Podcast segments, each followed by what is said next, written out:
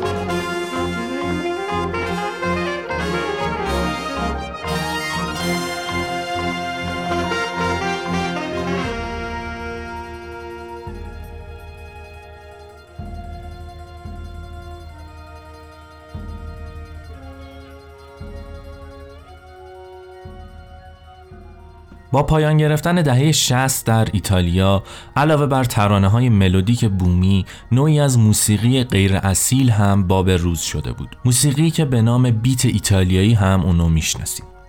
beat ایتالیایی چیزی نیست جز بازخوانی ترانه های مشهور خارجی به زبان ایتالیایی. ملودی ها همه کپی برداری شدن و اون چیزی که باب میل هواداران اون بوده اشعار ایتالیاییه که روی این آهنگ ها گذاشته می شده این موسیقی در واقع version ایتالیایی ژانر بریتانیایی the Mersey beat بود که ارتباطی هم به نسل beat آمریکا نداشت که در همون دوران ظهور کرده بودند. در ایتالیایی beat به معنای ترانه های ساده با vocal هارمونیک مشخصیه که روی ریتم های مشخصی پیاده میشه و اغلب برای رقصیدن ساخته میشن. این ترانه ها در نوع خودشون تحولی در موسیقی پاپ ایتالیا ایجاد کردن. موسیقی که برگرفته از کارهای بیتلز، رولینگ ستونز، یاردبردز، انیمالز و هالیز بود.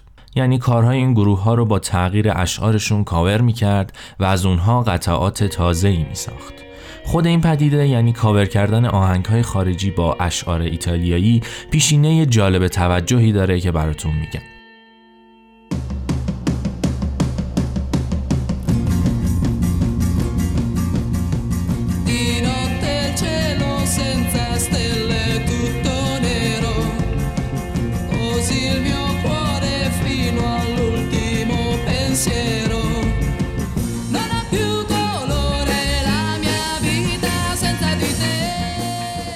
اولین ریشه های موسیقی متعلق به دهه سی. دوره که حکومت وقت زبانهای خارجی رو در کشور ممنوع اعلام می‌کنه و موزیسین ها برای دور زدن این ممنوعیت بسیاری از ترانه های مشهور و کلاسیک جز آمریکا رو بازنویسی می‌کنن و اونا رو با شعرهای ایتالیایی دوباره می‌خونن.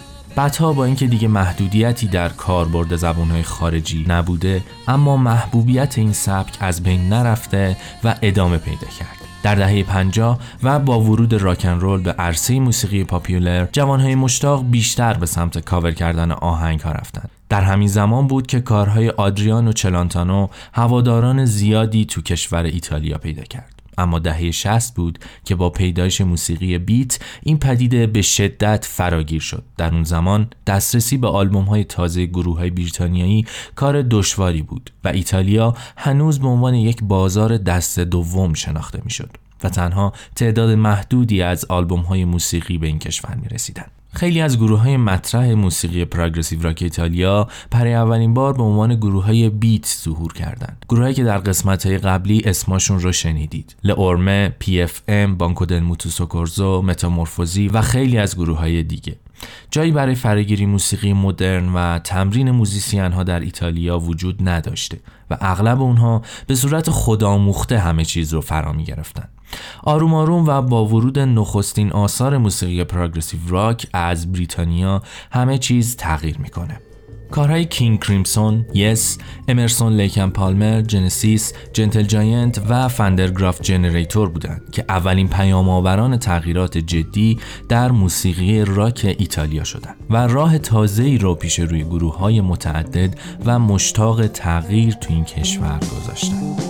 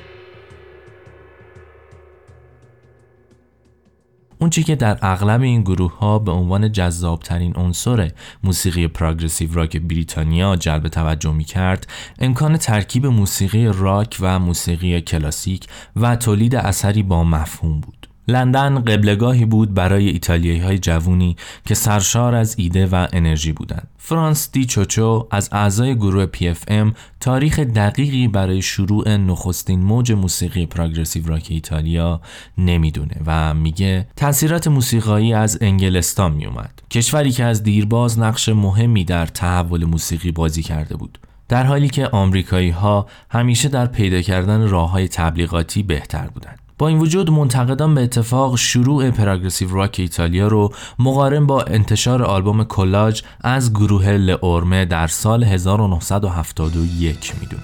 موفقیت تجاری و استقبال از این آلبوم به دیگر گروه ها هم جرأت اینو داد که توجه بیشتری به این موسیقی بکنن. تونی پالیوکا keyboardist این گروه میگه ما می‌خواستیم که بین قسمت هایی که خواننده می‌خوند کمی improvisation اضافه کنیم بعد از حضور در فستیوال آیل آو وایت در انگلستان دیگه برای ما روشن شده بود که نمی‌خوایم آهنگ های معمولی با الگوهای ثابت اجرا کنیم آلبوم کلاژ موفقیت شگفتانگیز و غیرقابل انتظاری به دست آورد و گروه های دیگه به سرعت شروع به ضبط کارهایی با استیل مشابه کرد.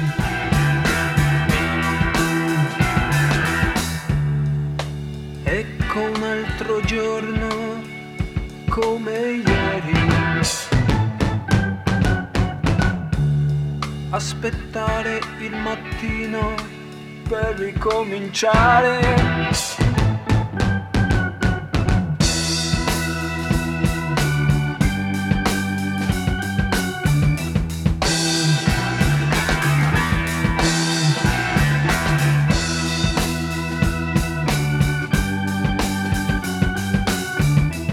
در برهه بین سالهای 1972 تا 1975 تقریبا همه در ایتالیا شیفته موسیقی progressive rock بودند. در این دوره تمام گروه های موسیقی حتی اونهایی که در صحنه progressive rock حضور نداشتند و در ژانر دیگری کار می‌کردند حداقل یک آلبوم در style progressive rock منتشر کردند. حالا سوال اصلی اینجاست که مشخصات اصلی این موسیقی در مقایسه با موسیقی progressive rock در سایر کشورها چی بود؟ فرانکو ماسیدا گیتاریست گروه پی اف ام در این باره اینطور توضیح میده. موسیقی progressive اساساً از آمیزش سه تا عنصر به وجود میاد. خود آهنگ و شعر اون improvisation هایی که متأثر از موسیقی جز هستند و آهنگسازی قطعه که از موسیقی کلاسیک برگرفته میشه.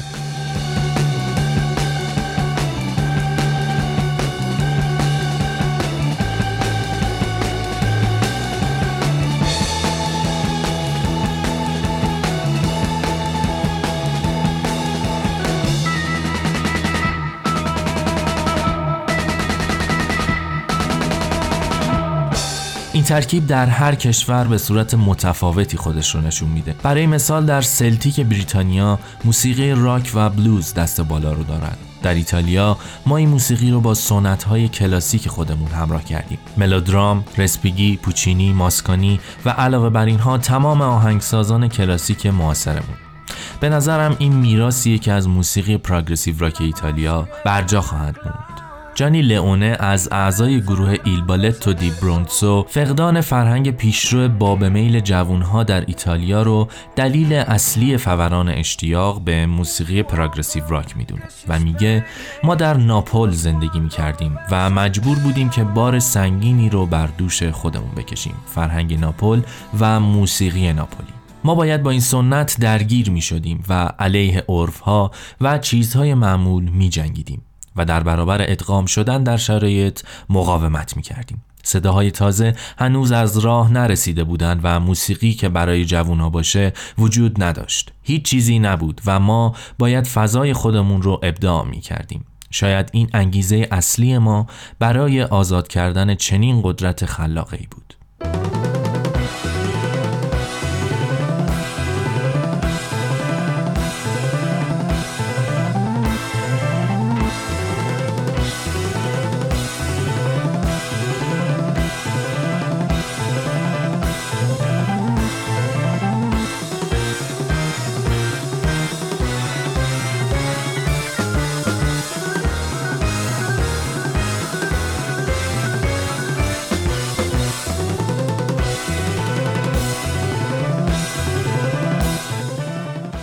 آلدو تالیاپیترا bassist و vocalist گروه له اورمه میگه prog در عمل نوعی از موسیقی بود که فرمهای موسیقی مدرن رو استفاده می‌کرد و توسط موزیسین هایی نواخته می‌شد که پشتوانه قدرتمند classical داشتند و در کنسرواتوارها آموزش دیده بودند. اما موهای بلندی داشتند و گیتار و drums می‌زدند. در اون زمان باب شده بود که به این موسیقی پاپ بگن. فرم کوتاه شده واژه popular. به معنای فراگیر و محبوب. چیزی که با اونچه امروز موسیقی پاپ میان فرق می‌کنه. بامبی فوساتی گیتاریست گروه گاریبالدی نگرش خودش رو درباره موسیقی progressive rock اینطور توضیح میده. فکر می‌کنم پشت این واژه یعنی progressive چیزهای گیج کننده زیادی وجود داره. وقتی که progressive rock وارد شد ما اون رو به عنوان یک میکس از سایر ژانرها نگاه می کردیم نه یک ژانر منحصر به فرد بیشتر شبیه به یک نگرش بود. ما در گروه همیشه به پراگرسیو به عنوان یک قلم رو نگاه کردیم که تو اون می‌تونی هر کاری بکنی و با این وجود به دنبال چیزهای تازه و متفاوت باشی. دونلا دل ماناکو وکالیست گروه اوپوس آوانترا اونچه که در میان گروه های مختلف در این دوره مشترک بود رو در ایده کار گروهی و گرایش به ساختن سویت های بلند به جای تکاهنگ های کوتاه می‌دونه. اون میگه ما هیچ وقت سعی نکردیم که ادای گروه های بریتانیایی رو در بیاریم و ایده های متفاوتی نسبت به اونها داشتیم. با این وجود اونا رو هم دوست داشتیم. جالبتر اون که در این دوره بریتانیا به عنوان مهد progressive با گروه های ایتالیایی همکاری می‌کنه. پت سینفیلد از کینگ کریمسون اشعار انگلیسی گروه ام رو می نویسه و label مانتیکور که کارهای امرسون لیک اند پالمر رو منتشر می‌کنه با بانکو و ام هم همکاری می‌کنه.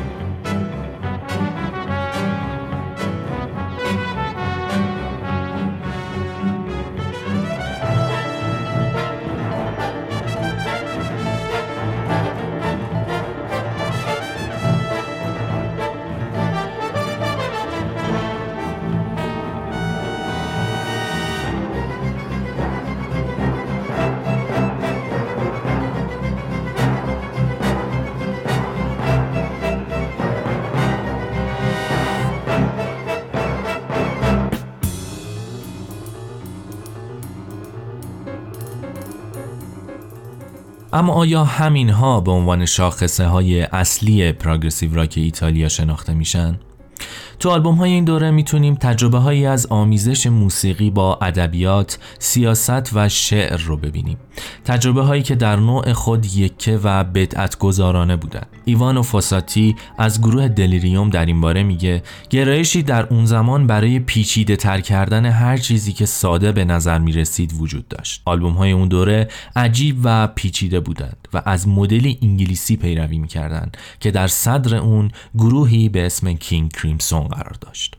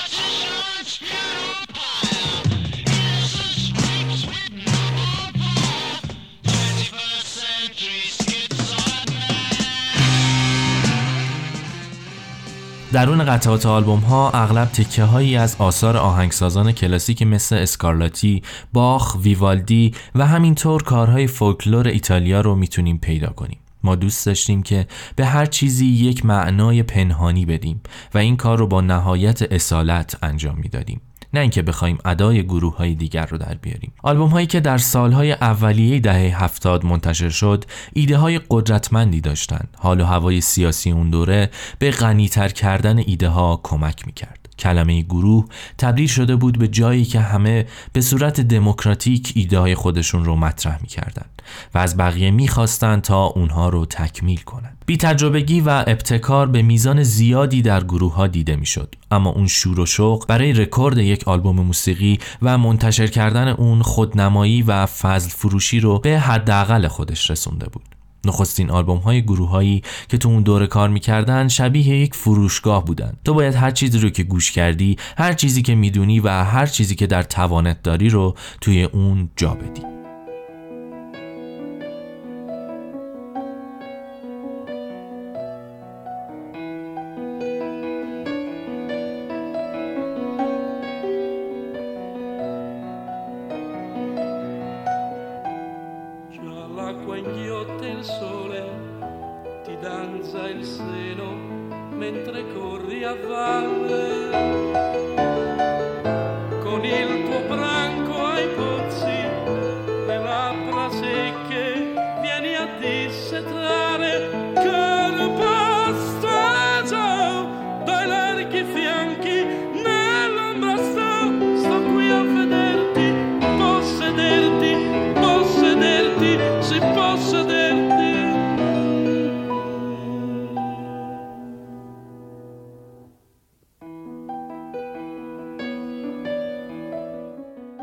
کارهای این بره به علت ساختار پیچیده‌ای که داشتند از موسیقی ایزی لیسنینگ به شدت فاصله گرفته بودند. ملودی های ایتالیایی از شیوه خوندن خواننده ها حذف شده بود در حالی که در خود اشعار آهنگ ها از هر چیزی تکه‌ای پیدا می‌شد. از انجیل و نیچه گرفته تا اشعار لودویک و آریوستو و چیزهای دیگه.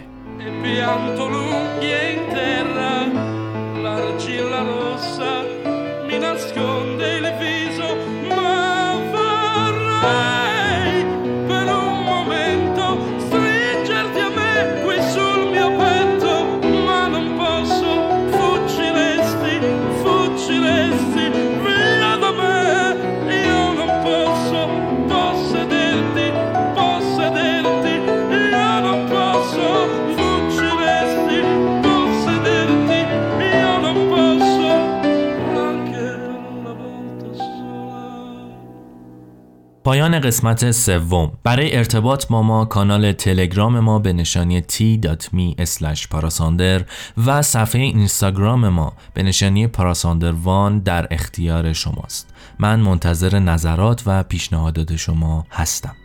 تا قسمت بعدی مراقب گوش خودتون باشید.